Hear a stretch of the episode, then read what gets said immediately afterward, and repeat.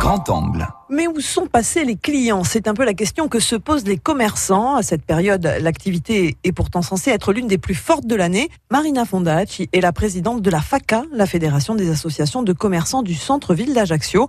Elle accuse le coup, d'autant que cela fait plusieurs mois que cette baisse de fréquentation a débuté. Dès le mois de septembre, on a constaté vraiment une chute de, fréquentation et une chute de chiffre d'affaires à peu près dans tous les secteurs d'activité. Cette baisse, elle s'est maintenue jusqu'à début décembre où on espérait que euh, l'avancée des ouvertures de marché Noël, des décorations de centre-ville euh, permettrait de créer un climat propice à la consommation et ça n'a pas été le cas.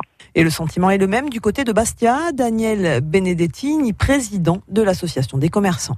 On va pas dire que c'est catastrophique, mais malheureusement, ça n'a pas encore démarré. Déjà, dans l'état actuel des choses, où on sait bien que les centres-villes sont un peu désertés, qu'il y a la concurrence d'Internet, ce qui vient s'ajouter en plus cette année, c'est euh, bon les, manifestations répétitives, euh, pas qu'on s'en compte, mais euh, malgré tout qui bloquent le centre-ville avec avec des gilets jaunes de Bastia, avec des incidents quel samedi et, et d'autres week-ends sur lesquels on a été bloqués.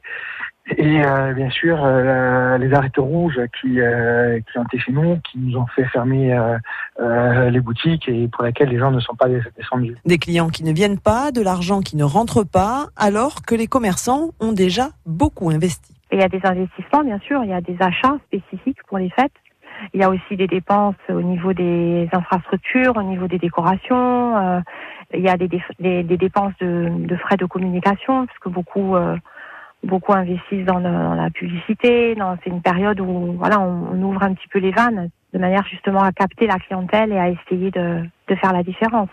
On est extrêmement fragilisé déjà au niveau des trésoreries.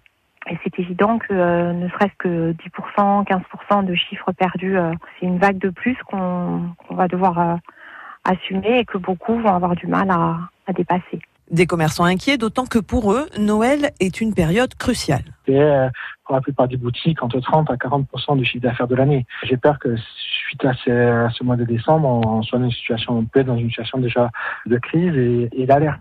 Tous espèrent que les deux derniers week-ends seront l'occasion de minimiser les pertes, mais ils savent aussi que tous ces événements auront surtout joué en faveur des achats sur Internet.